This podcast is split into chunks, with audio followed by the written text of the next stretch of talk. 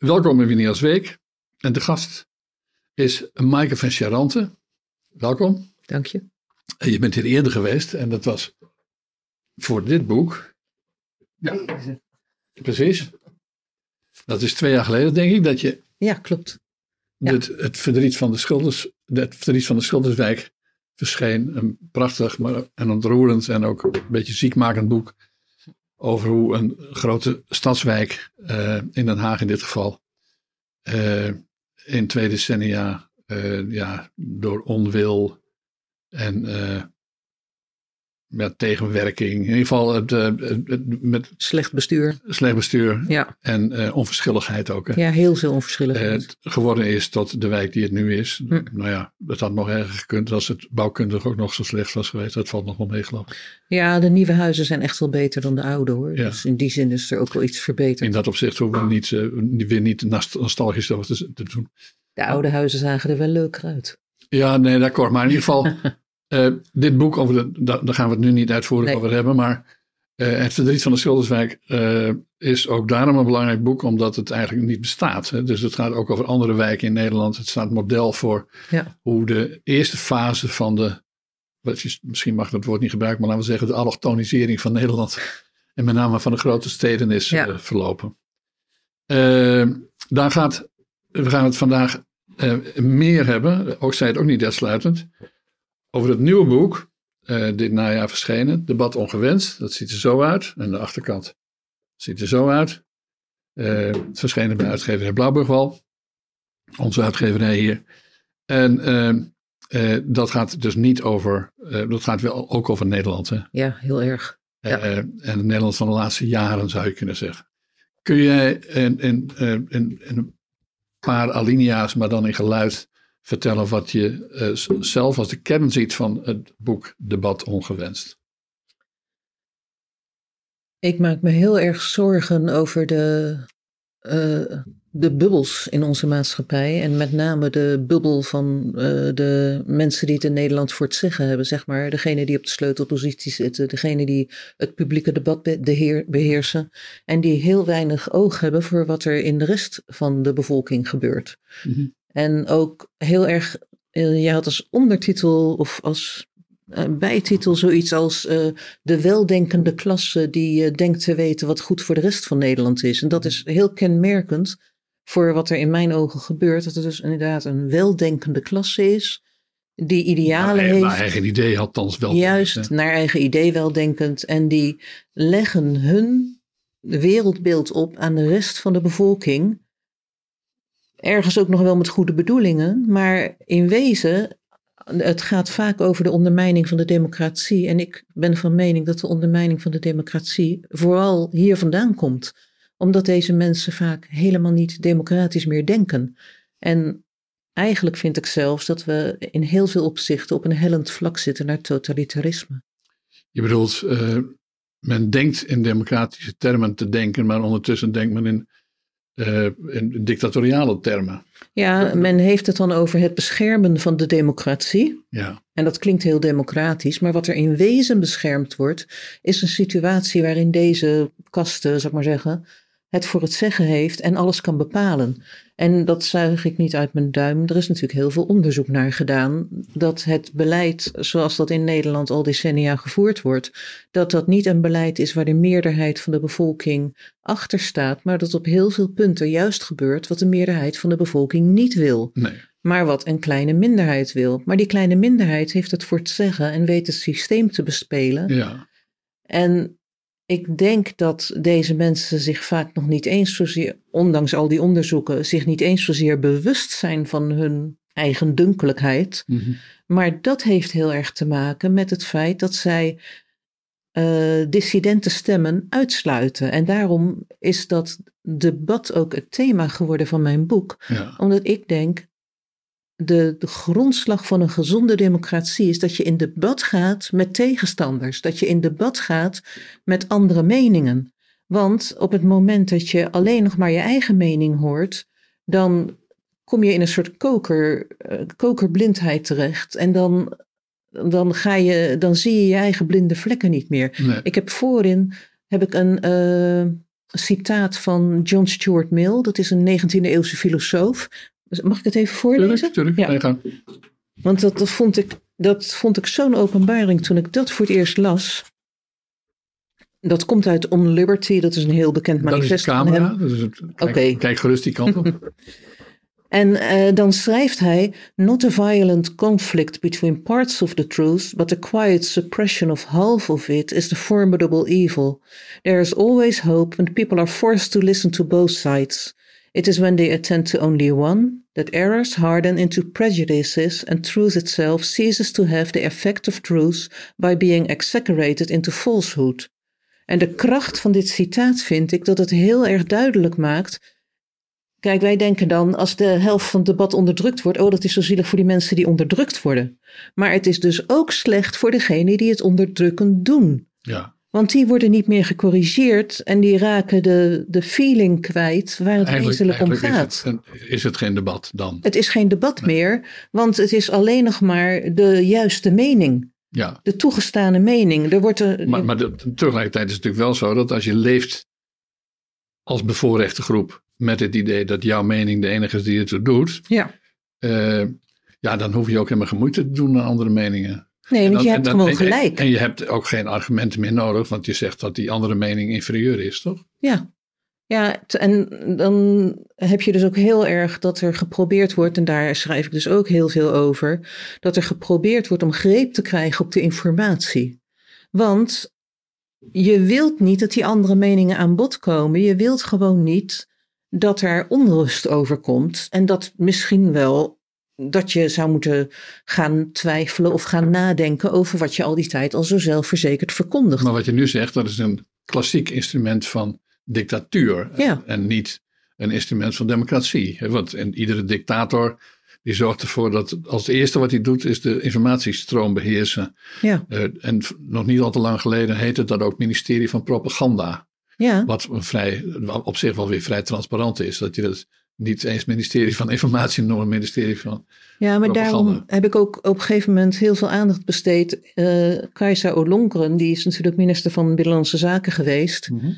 En het gaat me niet om haar als persoon of om D66 als partij, want zij vertegenwoordigde destijds het kabinet. Mm -hmm. En ik denk dat. Maar had wel een beetje persoonlijke inspiratie, leek het. Ja. Ze leek wel over, bovengemiddeld gedreven, zou ik willen zeggen. Ja, of zij was misschien wel iemand die loslippiger was dan de meeste mensen uit deze. En dus transparanter misschien. Juist. Ja, Ik heb wel eens het idee dat zij dingen zei die uh, anderen dachten. ja, ja. Of die achter, die achter de schermen daar heel gebruikelijk zijn, maar uh, die de meesten niet zo ronduit zeggen. En zij zei het wel. ja misschien in haar onschuld zelfs. Ja. Ja. Ja, en, en zelfs ook in de overtuiging dat er niks kwaads in zat wat ze zei. Nee, want het was immers de juiste mening. Ja, het is de juiste mening. Dus dat, Je, je, je slaat al. ik sla mijn boeken Het is helemaal niet erg, maar Ja. misschien heb je een concrete passage over, uh, Ja, want ik- over Kasia Ollongren in gedachten. Ja, want dat was namelijk, zij was in 2019 was zij te gast bij Eva Jinek. En ik was destijds zo geschokt van dat, eh, van dat interview, dat ik het hele transcript destijds heb uitgeschreven en becommentarieerd. En in het boek zit een verkorte versie daarvan. Maar zij zei toen dingen waar, die ik echt heel schokkend vond. En ze zat aan tafel met vier journalisten en met Rob Jetten, die was destijds ook fractie, fractieleider van D66. Het was een D66-uitzending, zo. Ja, in wezen wel, maar die journalisten die reageerden helemaal niet op wat zij zei, terwijl ik het zo schokkend vond. Ik zal, ik zal even opzoeken wat ze zei, want het, het is het mooiste als ik het letterlijk citeer, omdat, nou ja, ik, ik weet ook, ik, nou, wacht even hoor. Eh, hier staat het. Want op een gegeven moment hadden ze het dus over eh, eh, allerlei fake nieuws wat bestreden moest worden en desinformatie op internet. En ze hadden een campagne gestart tegen desinformatie. En Misschien voor de timing moeten we even, even duidelijk maken dat dat in de tijd was dat er veel onrust was over de verkiezing van een president in de Verenigde Staten, Trump. ja, Brexit en Trump, de grote trauma's. Precies, zeker. Maar bij Trump weer wat extra in dit verband, omdat eh, er werd beweerd dat, de, dat hij met behulp van, Ameri van, van Russische eh campagnebeïnvloeding eh, president was geworden. Ja, En dus in kielzog daarvan was het, het begrip nep nieuws en zo. Ja, het was een geliefd thema van haar. Bij alles uh, was het door invloed van de Russen als er dingen niet gingen zoals uh, men Zeker. dacht dat het moest gebeuren. Ik heb en, allemaal voordat je het citaat gaat zeggen, ik heb zelf destijds vaak gedacht dat zij uh, weliswaar de baas was van inlichtingendienst, maar dat de inlichtingendienst aan haar ook een goede propagandamachine had. Of, ja, dat zou best wel eens kunnen, ja. Ja, want zij kreeg natuurlijk van haar ambtenaren veel input. Dat, dus, dat zal zeker een rol ja. spelen. Maar laat, ja, ik dacht ineens voordat ik het ga voorlezen, want in mijn boek heb ik het ook over de Twitter-files.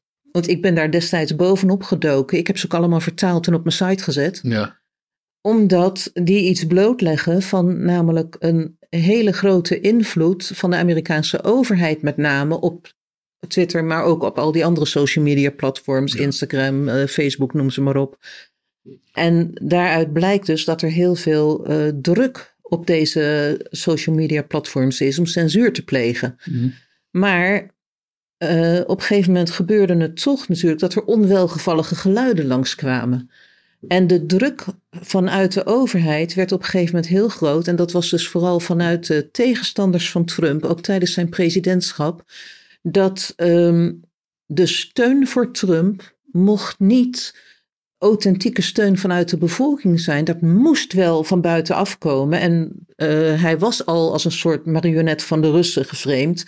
Dus die steun moest ook wel van de Russen komen. Ja. En het probleem was dus, want zij gingen toen heel erg uh, de nadruk erop leggen dat er allemaal Russische trollen op internet zaten, die zogenaamd dan uh, allemaal dingen in, in Nederland. Oh. Ja, maar in de hele wereld. Zeker, die dan, ik wil graag weer terug naar Nederland. Ja, is ook zo. Maar daar kwam het verhaal vandaan dat er allemaal Russische trollen zaten. En daar... Daar kon ze op inhaken. Daar haakte Ollongren heel erg op. Zeker. Maar in die Twitterfiles is dus gebleken, en dat is ook allemaal echt goed bewezen... Dat dat hele narratief van die Russische trollen gewoon niet waar was. Nee. Dat is in het leven geroepen om tegengeluid verdacht te maken. En de Twitter-medewerkers zelf zijn op een gegeven moment gaan uitzoeken hoe dat nou toch zat. Want er waren onderzoekers die dat beweerden. Oh, we hebben ze gevonden. En, nou, maar die trollen bleken er helemaal niet in. Die, er zijn er wel een paar, maar absoluut niet in die mate. En zeker niet in die mate dat, ze echt invloed hadden. Ik denk dat het is ver voort om de, die hele Amerikaans semi-Russische geschiedenis bij te pakken, maar wel vast te stellen ja. dat er ook in Europa overheden en zeker ook in Nederland, zeker met mevrouw, mevrouw Ollongren, als minister van Binnenlandse Zaken en trouwens ook in Brussel een zekere gretigheid was om deze nieuwe ontwikkeling in te spelen en nieuwe bevoegdheden te creëren in feite. Ja, in feite wel. Maar wat zij dus schreef, wat zij dus zei, want ze zei het letterlijk over het debat. En dit zei ze dus letterlijk, hè? dit zijn haar eigen woorden. Ja, ja. Uh, want dat is het idee, woorden van Olongren, dat je met bots en trollen echt met nep-accounts nieuws kunt verspreiden of nieuws dat er is kunt uitvergroten mensen, groepen tegen elkaar kunt opzetten door een beetje beide kanten te belichten. Er zijn verschillende, niet alleen maar berichten die niet echt zijn, maar het kunnen ook berichten zijn die echt zijn, die je heel groot kunt maken, die hetzelfde effect kunnen hebben.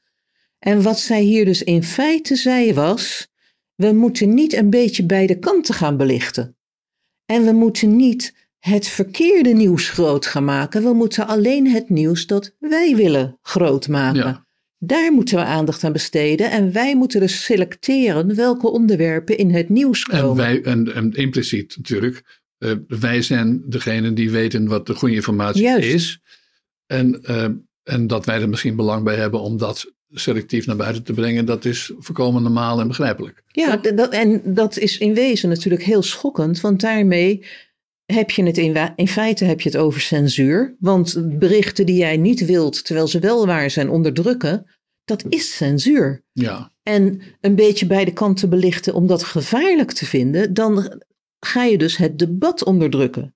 Bij haar aan tafel zaten behalve Eva Jinek, zaten er nog twee eh, NOS-journalisten en een AD-journalist. Ja. Niemand reageerde. Die vonden dat kennelijk ook. Die vonden dat kennelijk heel normaal. Ja. En dan, dat is een manier van denken die, naar mijn mening, in de hele bovenklasse van Nederland bijna zo vanzelfsprekend is dat er heel veel mensen denken er niet eens meer over na. Die vinden het vanzelfsprekend van dat je als groep. Als je, juiste, als je van de juiste groep bent, dan heb je de juiste ideeën. Dan heb je de juiste mening, je hebt de juiste prioriteiten. En dan moet dat een platform krijgen. En dat andere, al het tegengeluid, dat moet maar geen platform Ja, krijgen. of dat ga je disqualificeren en is dat vanzelfsprekend. Ja, Maar ik denk dat het nu wel ongeveer eh, hoog tijd wordt dat je eh, die bovenklasse of die minderheid die het er doet, wat nader gaat omschrijven. Dus namen en rugnummers. We hebben al gezegd dat het niet uitsluitend over D66 gaat, maar misschien ook over D66. Maar misschien moet je toch wat preciezer zijn bij wat je hier als de, de, de geprivatiseerde klasse eh, ziet. Ja, ik denk dat deze mensen in D66 heel erg hun thuis vinden. Maar het is niet een eh, afgebakende klasse. Het is meer een eh, manier van denken die daar gepraktiseerd wordt en die je vindt in heel veel politieke partijen, die je vindt in, de heel veel dominante media. En dan Ja. bedoel ik bijvoorbeeld NRC, Volkskrant, Trouw. En ook daar is het niet één, allemaal hetzelfde natuurlijk. Want overal zitten ook wel weer kritische stemmen tussen. Maar die zijn in de minderheid. Mhm. En bijvoorbeeld in de academia. Dus eh, ik, ik, eh, er komen heel wat politicologen langs in mijn eh, boek. En dan zie je dat. Die, die, die, die reken je daartoe? Of zijn- Nou, die hebben diezelfde manier van denken. ja. Van wij weten wat goed is. Op een gegeven moment was er een. Maar dan, vandaar dat onze Nederlandse politicologen altijd verrast zijn door de verkiezingsuitslagen dan. Ja, en er, zit natuurlijk ook, er zitten ook gradaties in. Hè? De een is nuchterder dan de ander. Ja. Maar er zit een ontzettende tendens naar het groepsdenken, waarbij hun groep maatgevend is en ze in wezen, eh, ja, minachting is een heel sterk woord, maar eh, laten we zeggen, ze zijn weinig geïnteresseerd in mensen die anders denken dan zij. Ja. En ze zien ze toch wel heel snel als minderwaardig of als fout. ja. Je ziet het ook aan alle etiketjes die geplakt worden. Maar dan, dan zitten we eh, kennelijk toch in een, opnieuw wellicht in een, is het niet een klassenmaatschappij, dan Ja. een standenmaatschappij. Dat vind ik wel. En die standenmaatschappij, eh, welke standen zijn er? Ik bedoel, in de klassieke standenmaatschappij had je, nou vertel het maar. De adel, de geestelijkheid. Ja, ik heb het op een gegeven moment dus ook over de nieuwe adel, de nieuwe geestelijkheid, Ja. maar ook over de nieuwe horigen. Ja, En dan de, want ergens, ik, ik denk soms, het lijkt wel alsof het een beetje in onze genen zit als mensheid, dat wij een soort structuur in de maatschappij willen die daarop lijkt. Van je als het in ons voordeel is. Ja, maar we, we neigen er ook toe. Heel veel mensen hebben behoefte aan vadertje staat. Dan voelen ze zich veilig, hoeven ze zelf niet zo over alles na te denken. De staat bepaalt het wel en die zorgt voor ons en die regelt de zaken wel. Ja. Maar wat ze dan. Maar is het ook niet zo, dat, dat even aansluitend op parallel daaraan, dat eh, in een wereld eh, waarin, eh, de, kijk, laat ik zo zeggen, enkele decennia geleden had je het begrip hoogopgeleid nog niet eens. Ja. Eh, dus eh, je had een bepaalde opleiding of niet, maar dat leidde niet. eh, het was niet zo dat er een kloof bestond. Dat, dat ik twee groepen had, namelijk de laagopgeleide, tegenwoordig praktisch opgeleide genoemd, wat het niet altijd beter maakt, en de hoogopgeleide. En dat in een wereld waarin het percentage hoogopgeleiden, althans volgens de definitie, steeds groter wordt, ontstaat in deze redenering ook de angst om terug te vallen in de, in de groep van de, niet, van, van de lager opgeleiden is zo sterk dat, eh, dat je alleen al om den broden en om je sociale omgeving, je moet vastklampen aan de codes en denkbeelden van de hoger opgeleiden. En dan doet het er minder toe wat je zelf werkelijk vindt, als wel dat je de juiste dingen zegt om er maar niet uit de boot te vallen. Vanuit de boot vallen betekent eh, dat je dat je, je carrièrekansen eh, eh, misloopt, eh, dat je sociale omgeving eh, verarmt. Eh, dus laten we zo- zeggen, als je een, eh, een wetenschappelijk medewerker aan de Universiteit van Twente bent, ik zeg maar iets geks, of niet eens zo gek misschien, eh, en je zou daar openlijk zeggen dat je PVV hebt gestemd, en dan heeft het onmiddellijk eh, negatieve risico's voor je carrièreontwikkeling en sociale omgeving. Ik Ja, zo is het een hele tijd geweest. Het grappige is denk je wel dat het nu anders is? dat ik het gevoel heb de laatste weken dat heel veel mensen ervoor uitkomen dat ze PVV gestemd hebben. Ja, maar niet om, om daarmee carrière te maken. Denk ik. Nee, maar meer omdat ze gewoon het helemaal zat zijn om er niet voor uit te komen. Terwijl het inderdaad een enorm stigma geweest is, wat trouwens heel veel zegt over onze maatschappij, Mhm. dat dat zo'n stigma was. Ja, Want eh, vroeger dan had je wel, wel dat bijvoorbeeld de communistische partij was helemaal, uh, nou die, die was toch wel heel verdacht en alles. Maar niet in alle kringen. Hè? Dus Nee. het, het was in, eh, eh, tot in de jaren tachtig zeker, tot, ongeveer tot aan de komst van GroenLinks, eh, was er nog steeds, eh, waar de CPN in opgegaan is, eh, was er nog steeds hip om eh, in sommige kringen om, eh, om, om je communist of zo, zo te noemen. Toch? Ja. Ja, en Jan Maat is natuurlijk wel van het begin af aan enorm verguisd. En veroordeeld voor van alles en nog ja, wat. ja, ja. En kijk, Fortuyn die werd natuurlijk ook eh, ja, behoorlijk gedemoniseerd als je leest wat er over hem geschreven werd. Zeker. En ik denk dat de schok van de enorme eh, aanhang die Fortuyn kreeg. En natuurlijk zijn dood en de e- enorme emoties daaromheen. Dat dat ook voor het establishment, om het maar zo te zeggen, een enorme schok geweest is. En dat de hele eh, afkeer van Wilders daar ook voor een groot deel mee te maken had. Want eh, Wilders die heeft echt dingen gezegd die, nou ja, ongelooflijk provocerend waren hoor. Ik bedoel die kopvolle tax en Ja. wat minder minder. En hij, hij heeft knettergek lag hem in een mond bestorven. Dus hij heeft zelf ook heel veel geprovoceerd. Maar de gretigheid waarmee geprobeerd werd hem extreem rechts te noemen. En dat op een gegeven zegt dat nu in moment. de verleden tijd, maar dat gebeurt nog steeds. En misschien wel gretiger nog dan eerder, Ja, zou ik zeggen. Maar wat mij op een gegeven moment zo opviel, dat uh, het etiketje extreem rechts bleef niet heel goed plakken, omdat Wilders twee dingen deed die daar helemaal niet mee klopten. Het ene was dat hij altijd zich uitsprak voor de democratie en dat hij alles volgens uh, de parlementaire regels wilde doen. Hij noemde het een nepparlement, omdat hij zei het parlement functioneert niet goed. Niet als volksvertegenwoordiging. Juist. Ja. Dus wat, wat, er wordt, wat, wat, wat wordt hem nu ook na... Wat heel goed te verdedigen. Ja, is ook zo. Maar het wordt hem nagedragen alsof hij geen parlement wil. Maar wat hij in feite zei was: het parlement functioneert niet. Daarom noemt hij het een nepparlement. Maar in wezen hangt hij democratische principes aan. En hij staat voor de vrijheid van meningsuiting, et cetera. Hij uh, uh, komt heel erg op voor de Joden. Wat niet past bij het klassieke beeld van een nazi. En dan wordt er wel geprobeerd de moslims tot nieuwe joden te maken, zodat hij alsnog een nazi-frame kan krijgen. Maar het, paste, het etiketje extreem rechts paste zo slecht dat Cas Mudde op een gegeven moment een nieuw etiket bedacht. Je bedoelt dat de, de extreem rechtsstrijder die, uh, die geloof ik in Amerika werkt, is niet? Uh, Kas, ja, dat, dat, is die uh, politicoloog die ja, dus ja, alles over extreem rechts en populisme doet en weet ik wat allemaal. Ja, maar die, zie, die ziet ook overal uh, de, de extreem rechts en zo. Ja, maar voor, die had op een gegeven moment het etiket radicaal rechts bedacht voor partijen die eigenlijk extreem rechts waren, maar de democratie eerbiedigden. Ja. Nou, dat paste naadloos op Wilders en ik denk het is speciaal voor Wilders bedacht. Ja, niet ja. dat Cas Mudde dat erbij zegt, maar het paste te netjes. Ja. En dan zie je ook dat radicaal rechts wordt nu heel veel gebruikt, maar het wordt gewoon gemengd gebruikt met extreem rechts. En al die etiketjes worden door elkaar heen gebruikt, waardoor alles toch weer op één grote hoop geschoven wordt. Zeker. En het daarnaast of, of, zelfs, of zelfs het begrip rechts al. Ja. Hè?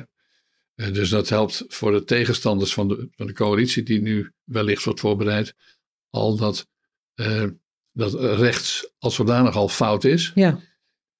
Fout wordt gevonden, fout wordt gefabriekt. Uh, en, en de lacher wordt gedaan over centrumrechts, van hoe kan nou iets centrumrechts zijn als daar extreme rechts in zit.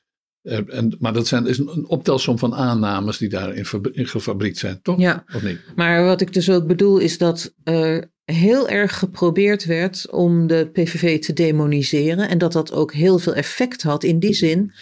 Want er wordt nu gezegd, ja, de PVV heeft helemaal geen goede mensen om al die posten straks te bemannen. Mm. En er, daar hebben de critici een punt. Maar hoe komt het dat de PVV geen goede mensen heeft? Dat komt omdat die partij al jaren zo gedemoniseerd is.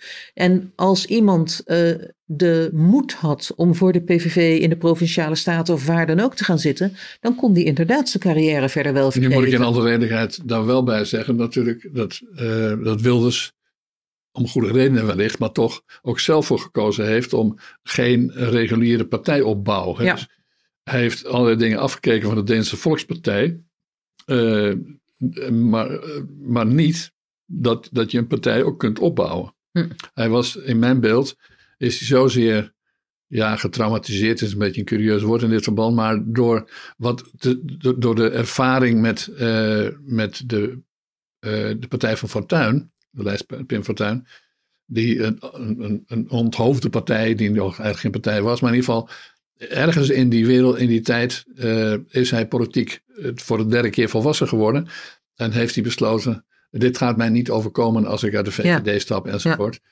Uh, maar dus ik denk dat ik er wel even bij moet zeggen, want dat is zeker een effect dat ook bijgedragen heeft tot het ontbreken van kader. Ja, hij is natuurlijk behoorlijk dictatoriaal in zijn partij. Jazeker, en dat betekent En dus, dat heeft ook effect. Dat, dat, leidt ook niet tot kadervorming, nee. toch?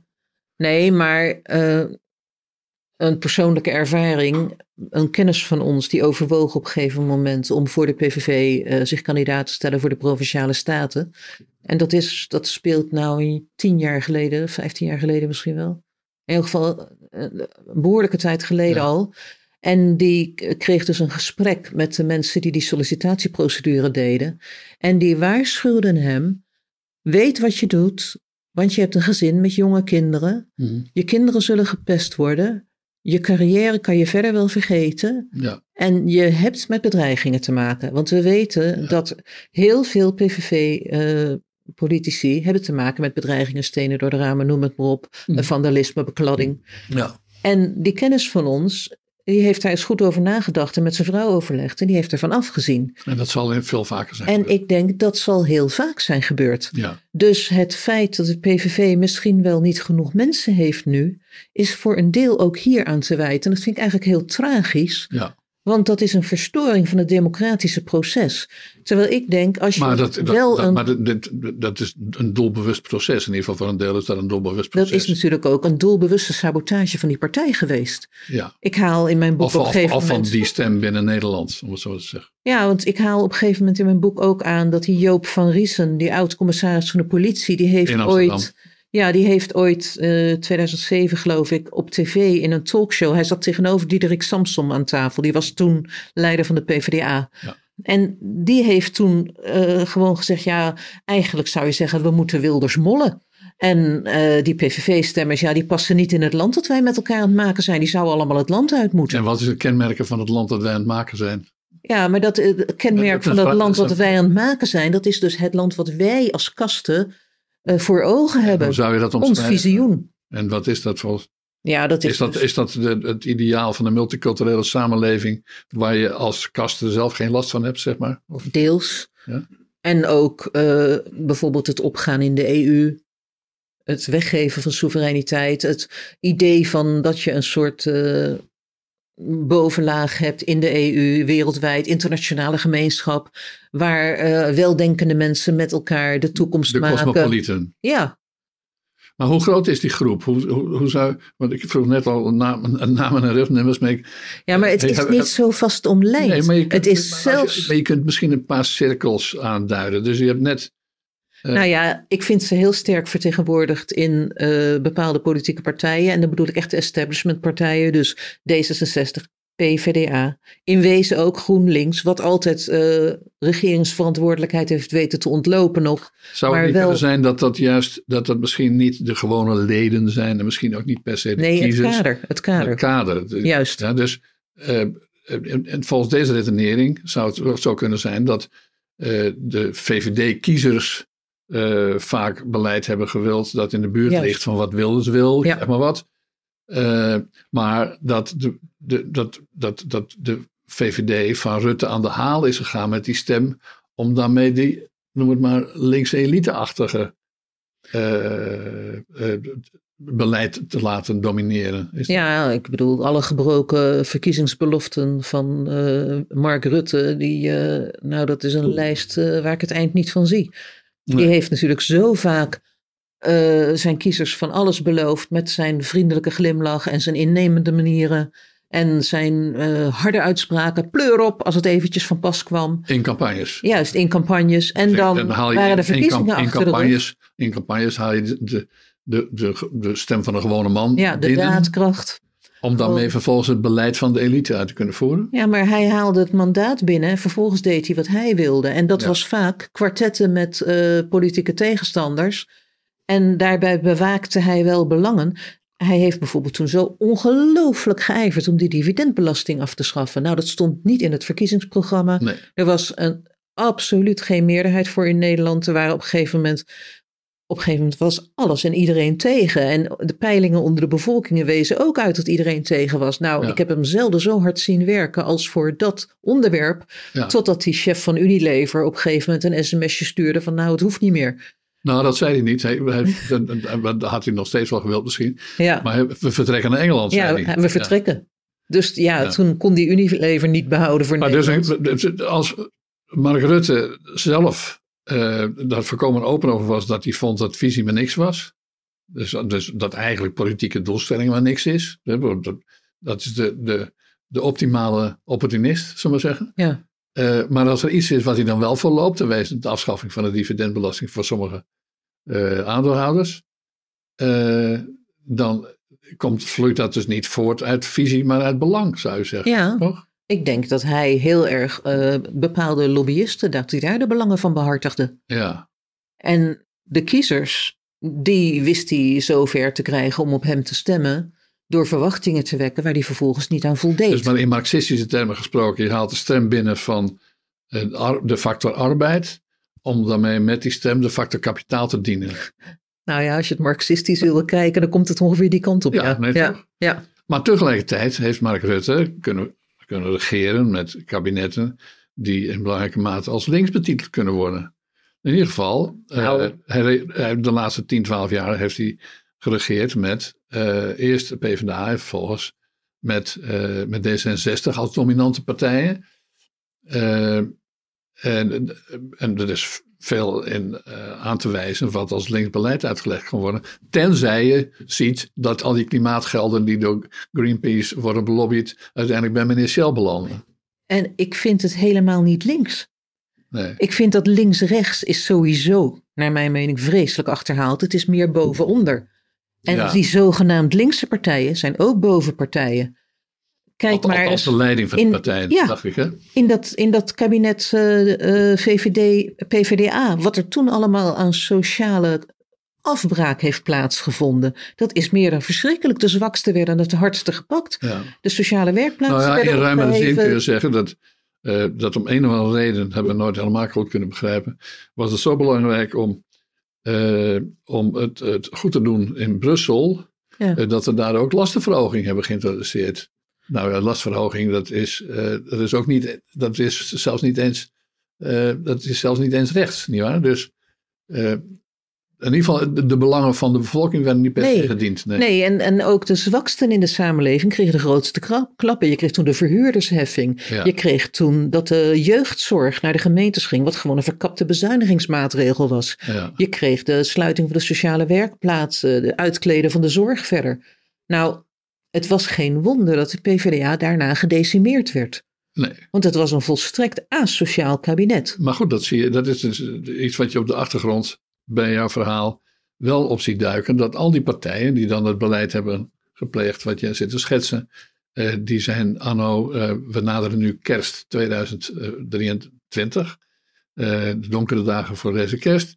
Eh, dat al die partijen nu eh, richting marginalisering gaan. Ja, en het C- terecht. Het CDA is al nagenoeg afgeschaft. Ja, Eh, de PvdA en GroenLinks hebben het noodgedwongen hebben ze samen moeten kruipen. ja. En de VVD is in de peilingen alweer tien zetels gedaald ten opzichte van de verkiezingen. En dat heeft ook te maken met het feit dat Jesielkus ineens terugkrabbelt. Ja, je bedoelt of het al dan niet regeren met Wilders. Ja, Ja, terwijl het, het, leeuwendeel van haar achterban, van haar kiezers, ik geloof 80% volgens die laatste peilingen, wil dat zij met, met de PVV Zeker. gaat regeren. Wat ik zelf vermoed is dat het nog niet eens per se gaat om dat er geregeerd wordt met de PVV, als wel dat er beleid wordt gevoerd. Nee, Dat- echt met de PVV. Ja, nee, maar dat is een technisch. Het is een, een, een- het is een, omdat ze van die combinatie beleid wensen, Ja. verlangen, denken te krijgen, dat contrair is aan het beleid van de afgelopen 10, 12 Juist. jaar. Ja. Dus dat gaat niet uit, per se uit liefde voor Geert Wilders, maar eh, eh, in mijn beleving, eh, maar voor eh, behoefte aan een, aan, een, aan, een, aan een draai in het beleid. Een koerswijziging. Het is natuurlijk ook het afgelopen kabinet is echt D66-beleid geweest. Zeker. D66 had er zo'n stempel op. En dat is niet een populair beleid bij de gemiddelde VVD-kiezer. Maar wel weer bij, dat, bij de... Maar wel bij het kader. De D66-vleugel van D66, Ja. de VVD, die mogelijkerwijs in al die jaren aan het bewind is geweest. Ja, ja. Eh, ik wil graag dat je nog een keer een, eh, een citaat eh, uit je boek haalt. Is er een citaat wat je spontaan te binnen schiet? En dan misschien niet in de eerste bladzijde, want daar kwamen deze twee wel vandaan. Eh, en die mogelijkerwijs eh, over de huidige ontwikkelingen gaat. Want jouw boek is nog verschenen kort voor het. eh, Ja, het is kort voor de verkiezingen verschenen, eind Ja. oktober. Ja, ik, het eerste wat me te binnen schiet is dat, dat ik meerdere keren, een keer of twee, drie erin heb staan. Je kunt de democratie niet redden door hem af te schaffen. mhm. En dat is ook wel een kerndraad in het boek, denk ik. Omdat ehm, deze weldenkende klasse, zou ik maar zeggen, Heeft hele antidemocratische reflexen. heeft ongelooflijk antidemocratische reflexen, maar roept de hele tijd: we doen het om de democratie te beschermen. Maar wat ze Nou, doen, Of men zegt eerder nog de, de rechtsstaat te beschermen. ja, zelfs dat. wa- waarbij men er eigenlijk van uitgaat dat de rechtsstaat er is om de democratie een beetje kort te houden. Je wou een citaat, wacht even. Ja, ik wist dat het binnen zou schieten. Ja. Ja, als je dit gaat zeggen. Even kijken hoor, waar is die? Kan, eh, degene die thuis mijn boek heeft, kan meteen meelezen. Bladzijde, dames en heren, bladzijde 184. Ik moet even zoeken. Ja. Toen schreef eh, de hoofdredacteur van Trouw, dat was Kees van der Laan, dat was in oktober 2022. Ja.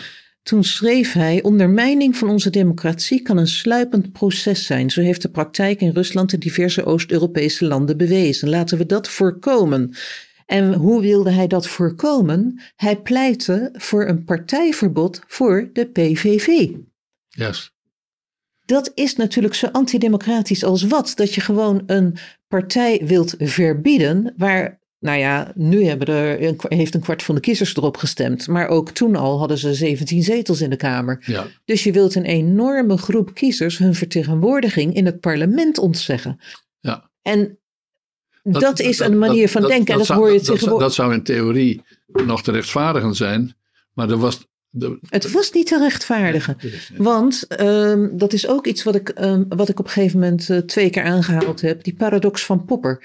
Er wordt steeds gezegd, we moeten de, eh, wij moeten de, de democratie beschermen tegen de intoleranten. ja. Want anders gaat onze democratie kapot. Er worden dan vergelijking getrokken met Hitler is democratisch aan de macht omdat, gekomen. Popper, omdat Popper natuurlijk tegen Stalin en Hitler was. Juist, En hij was dan voor de open samenleving die voortdurend verkeerd wordt gebruikt. Dan wordt gezegd de open samenleving, dan moet je de, de grenzen openzetten en zo. Maar de open samenleving is de democratische Ja. samenleving. Ja. Maar die mensen die halen dan vaak alleen dat allereerste stukje aan. Dat hij zegt van je moet eh, tolerantie beschermen tegen de intoleranten. Maar ze halen dan niet het gedeelte aan waarin hij toelicht wat hij bedoelt. Want wat hij bedoelde was dat op het moment dat een groep weigert om nog in debat te gaan en naar geweld grijpt en met geweld zijn wil op wil leggen aan de rest van de samenleving, dan moet je die groep niet meer tolereren. En dat is niet wat de PVV doet. Het is trouwens ook niet wat Ongehoord Nederland doet. Want bij Ongehoord Nederland wordt dit ook aangehaald. Ja. Maar het is in wezen wel wat onze weldenkende klasse doet. Ja. Want onze weldenkende klasse wil anderen het zwijgen opleggen. Zelfbenoemde weldenkende. De zelfbenoemde weldenkende klasse wil anderen in onze maatschappij het zwijgen opleggen en gebruikt de macht van onze instituties daarvoor. Ja. Het past natuurlijk wat je het citaat van Van de, van de Laan van Trouw, wat je net bijhaalde, past in een langere reeks van de laatste decennia, waarbij eh, eh, eh, mensen die het te doen of eh, zichzelf weldenkend vinden, steeds minder geïnteresseerd zijn in, in democratie zoals democratie bedoeld is. Ja. Dus links. Ze hebben een ander beeld van democratie. ja, omdat, kijk, ik formuleer het toch maar even als links of links-progressief was traditioneel de beweging in de ruimste zin die ook, eh, die kwam op voor de arbeiders, voor de onder, onderklasse, voor de mensen die, een van de belangrijkste doelstellingen was het algemeen kiesrecht. Ja. En je ziet dat in die, die, die zogenaamde weldenkende categorie mensen, eh, de populariteit van de democratie als volksvertegenwoordiging uh, steeds minder, steeds geringer worden. Dus ja. dat, in dat, dat opzicht moet ik natuurlijk toch weer D66 even noemen, dat uh, 1966 mede om deze reden is opgericht en om die Ja. reden ook sympathiek uh, stond ten opzichte van het referendum. Ja, Uh, dat nu het referendum heeft afgeschaft. ja, Uh, en dat is geen toeval, want dat, het, men dacht dat als men het volk aan het woord liet, dat men dan D66-achtige of PvdA-achtige dingen ging zeggen. En als het nu blijkt dat dat niet het geval is, is het instrument uh, democratie-uitbreiding via referendum moet ook maar afgeschaft worden. ja en, en de paniek hè, als het, het volk verkeerd kiest bij een referendum. Zoals bijvoorbeeld destijds met het uh, referendum over die uh, Europese grondwet. In 2005. Twee, ja, ja, klopt. Dat echt, dat min, ik weet niet meer welke minister het was, die destijds zei van, dan gaat het licht uit. Dat, zei, dat, dat was Donners van. Oh, ja. En dat, dat zei hij trouwens niet achteraf, dat zei hij... Dat zei hij tijdens de, de campagne ervoor. Ja, precies, ja. Maar en, goed, Nederland heeft er niks van aangetrokken, want 62% of zoiets van de ja. mensen hebben dus, dat is een royale meerderheid. Uh, en nauwelijks iets meer dan een derde was, uh, volgde meneer Donner hierin. Uh, maar, toen maar was vervolgens kwam er een ander kaftje om en werd het het verdrag van Lissabon. Zeker, maar vervolgens ja. was het snel afgelopen na verloop van tijd met het referendum. Ja. Dus de populariteit van de democratie is onder de mensen die tot de inner circle van de samenleving behoren, is uh, systematisch aan het afnemen, zou ik kunnen zeggen. Ik heb hier ergens in de kast een boek staan, uh, dat gaat over de, de terugkeer van de feudaliteit. De, ja. ja, van Joel Kotkin. Zo is dat? Ja. Dus dat gaat, over, dat gaat over Amerika, maar dat hebben we hier dus ook. Dat waar men vroeger een ontwikkeling in de richting van meer democratie had, met als hoogtepunt ongeveer uh, 1920, hè, toen we het vrouwenkiesrecht kregen enzovoort, is er nu de laatste decennia een richting een, een, soort ontdemocratisering gaande. Is dat niet zo? Dat... Ja, dat is wat ik bedoel. Dat is die feodalisering. Ja. Dus dat je een soort adel hebt en dat is dan de politieke bovenklasse, dat, dat zijn de, de, de, de, dat is de top van het zakenleven. Ja. Dat, dat zijn... Op basis van geboorte, op basis van opleiding, op nou, basis ja. van. Je kunt als arme geboren worden en in die klasse terechtkomen, maar dan moet je wel de mores van die klasse overnemen. Zeker, dat is de prijs die je betaalt. Dat is de prijs die je betaalt. Ja. En dan heb je de geestelijkheid, zoals ik het noem. En dat zijn bijvoorbeeld de journalisten en de opiniemakers en wetenschappers. wetenschappers. En die vertellen ons wat wij horen te denken, wat Ja. wij horen te vinden, wat onze prioriteiten horen te zijn. Ja. Die vormen de meningen, maar die zijn het 9 van de 10 keer eens met die adel. Die adel en die geestelijkheid hebben elkaar zijn nodig. Zijn ze de boodschappers. Ja, het, ja, Beetje sneu is het ook nog zo. ja. Het is Maar ja. niet? Wat? Dat je de boodschappen speelt van iemand van een echte belanghebbende. Ja, ik snap, ik noem ook, ja, er zijn wel eens mensen boos om geworden, maar ik eh, noem bepaalde journalisten echt lakeien van de macht. Ja, Want dat is de positie waarin ze zichzelf gemanoeuvreerd hebben. ja. Ze zijn de Dat spreekbuis. heette vroeger klassenverraad in linkse kring. Ja, Ja, toch? Eh, er is een cartoon die wel eens rondgaat op Twitter. Dan zie je eerst eh, dan zie je een groepje mensen staan en je ziet een, een, een eh, politicus op een, eh, op een eh, spreekstoel. Allemaal een beetje gestileerd. En dan heb je pers vroeger, pers nu. En de pers vroeger, die riep namens het volk met een megafoon naar die eh, bestuurder van eh, wat doe jij of iets dergelijks. En dan pers nu is dat die man met die megafoon roept tegen die mensen. En dat is een heel rake cartoon, want dat is een soort gebeuren in de hele journalistiek, waarbij de journalistiek aan het volk vertelt wat men behoort te denken. Mhm.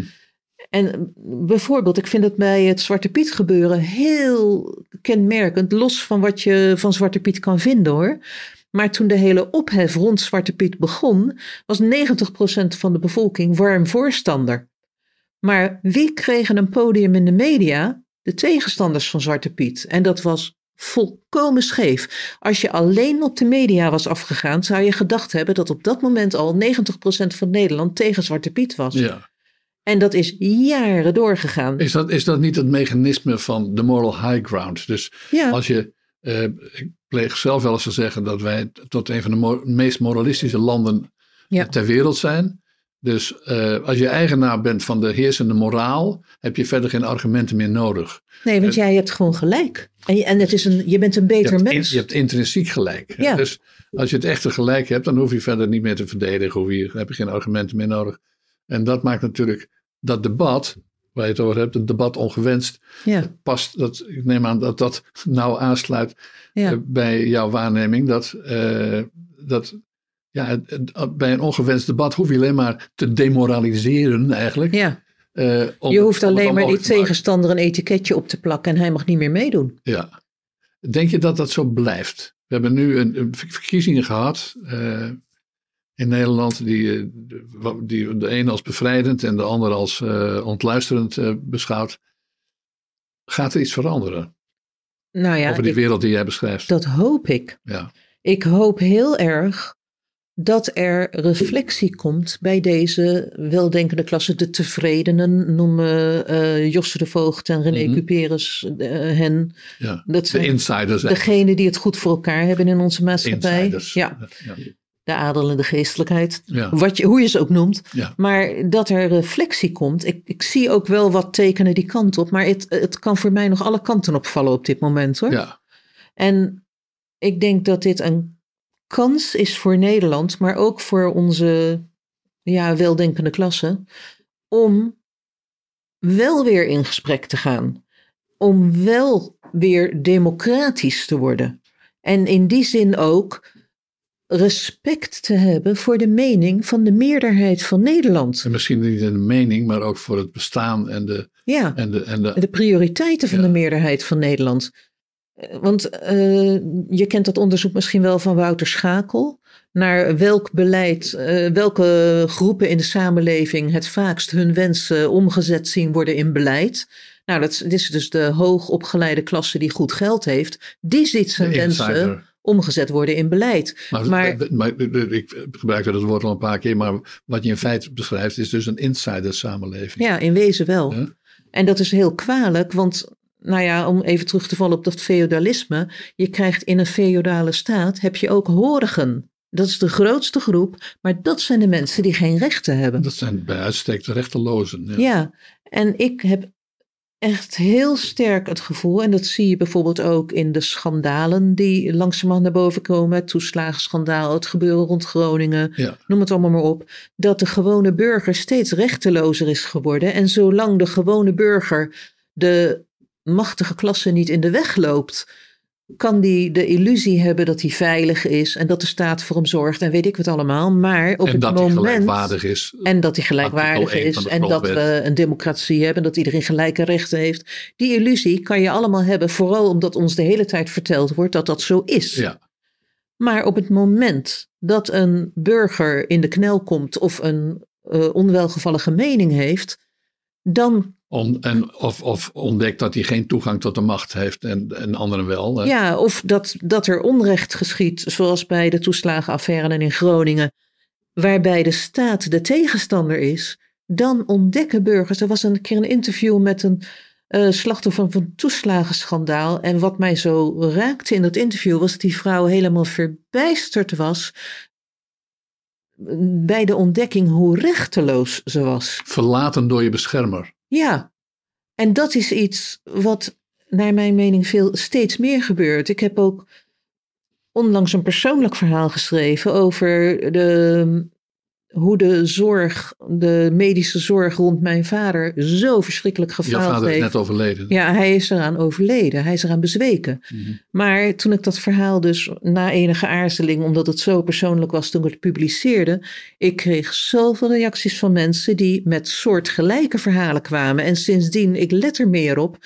En ik zie allemaal van dat soort verhalen langskomen. En ik denk, die zorg, dat is al heel lang ook iets wat gewone mensen, waar die over klagen. Ja. Maar die managers die het goed voor elkaar hebben, die hebben daar nog geen last van. Die zitten nog goed. Dus is het in naam wel prioriteit bij elke verkiezingen, maar in werkelijkheid niet. Net als met onderwijs, de verwaarlozing van het gewone onderwijs. Kijk, de bovenklasse die kan zich veroorloven om de kinderen op bijles te doen. Mhm. Maar de onderklasse kan dat niet. Nee. En nu zitten we dus met dat PISA-onderzoek van laatst, dat een derde van de tieners functioneel analfabeet is. Ja. Nou, dat is natuurlijk ongelooflijk voor een ontwikkeld land als dat wij zeggen Zeker, dat we zijn. Dat, dat zou ook in het belang van diezelfde bovenklasse moeten zijn.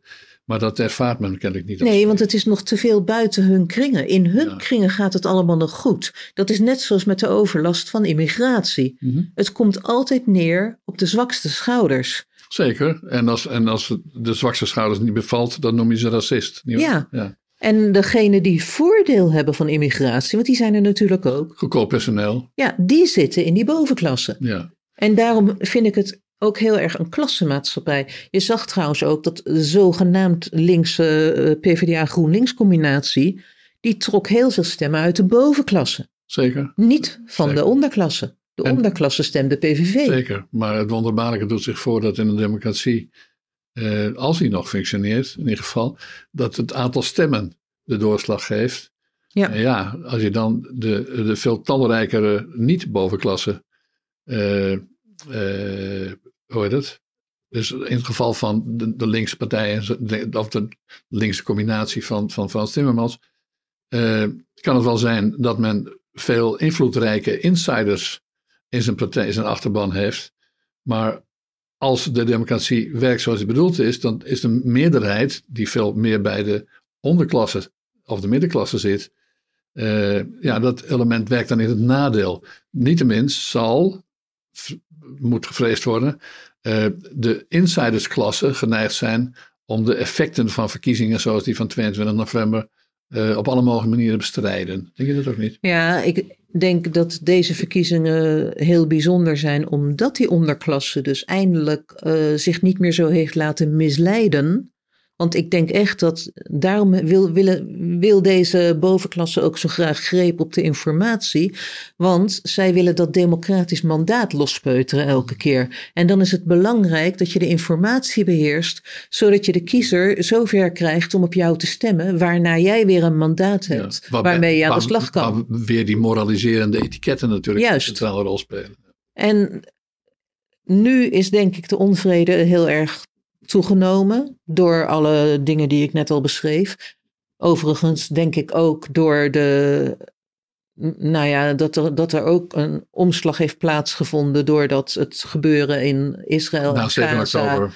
dat, je, dat al die demonstraties en ook de, de mate waarin burgemeesters zich lieten intimideren om niet openlijk steun voor Israël uit te spreken door een Israëlische vlag op te Nou hangen. ja, en gewoon normale eh eh Ja. herdenkingsevenementen gewoon eh, niet door te laten gaan, niet te beschermen. Hè? Ja, en ik denk dat die schok heel veel mensen ook bewust gemaakt heeft van Ja. integratieproblemen, waarvan ze misschien wel al wisten dat ze er waren, maar waarvan ze nog niet beseft hadden hoe goed, dat- acuut ze zijn. Dat, we weten hoe de, die verkiezingsuitslag er is. ja. Maar ik stel die vraag nu misschien wel voor de derde, derde keer hoor. En dan luidt die vraag: eh, wordt het beter? Komt er nu wel. Het debat was ongewenst. eh, maar andere mensen hebben zich er niks van aangetrokken, kun je zeggen. Die hebben in ieder geval eh, in hun kiezersgedrag niet. wordt het beter met het debat? Wordt het, Dat hoop ik, maar Ja. dat weet ik niet. Want het kan echt twee kanten opvallen. zonder dat debat wordt het ook niet. Nou ja, daar, Ik denk echt dat het ongelooflijk noodzakelijk is dat onze hele maatschappij dat debat wel aangaat. Ook het debat met Wilders over wat hij gezegd heeft, wat hij niet gezegd heeft, wat hij wil, wat hij niet wil. Ik denk dat dat kabinet er echt moet komen van VVD, PVV, NSC, BBB. Want dat is zo duidelijk. Ik bedoel, er is 65% van de kiezers wil dat deze, dat deze combinatie er komt. ja. Maar dat debat moet er komen omdat we uit elkaar dreigen te vallen als maatschappij. Dus of het er komt, durf ik niet te zeggen. Maar het is, Maar ook, het is, het is dus ook voor die het- elite die je beschrijft. Ja, Het lijfsbehoud noodzakelijk om dat te vind ik wel. Ja. Ik denk het is korte termijn denken om te denken dat ze er nog mee wegkomen om dit debat te weigeren. Ja. Om de rest van Nederland te negeren en hun wil op te leggen en te manipuleren en de informatie proberen te beheersen en partijen te verbieden, omroepen uit het bestel te werken, al dat soort dingen, al die totalitaire neigingen. Het is de, Al die mensen die steeds roepen verbinding en zo, die moeten dat maar eens een keer echt zelf die moeten doen. maar eens echt gaan verbinden en die moeten maar eens echt in gesprek gaan. Ja. En dan denk ik dat we een heleboel te repareren hebben in ons land. Maar dan hebben we wel een kans. Terwijl als die eh, weldenkende klasse doorgaat op deze weg, dan wordt het allemaal nog veel erger. En Ja. dat zou echt een ramp zijn. Dus ik hoop echt dat Nu- ze nu gaan eindig je luisteren. uiteindelijk met een waarschuwing, terwijl je eigenlijk de- de- deze laatste zin begon met een soort boodschap van hoop. Nou ja, ik hoop laten het. Dus in- ik hoop dat ze deze- luisteren. Dus dat is de boodschap van, van hoop, haalde ik nog even terug.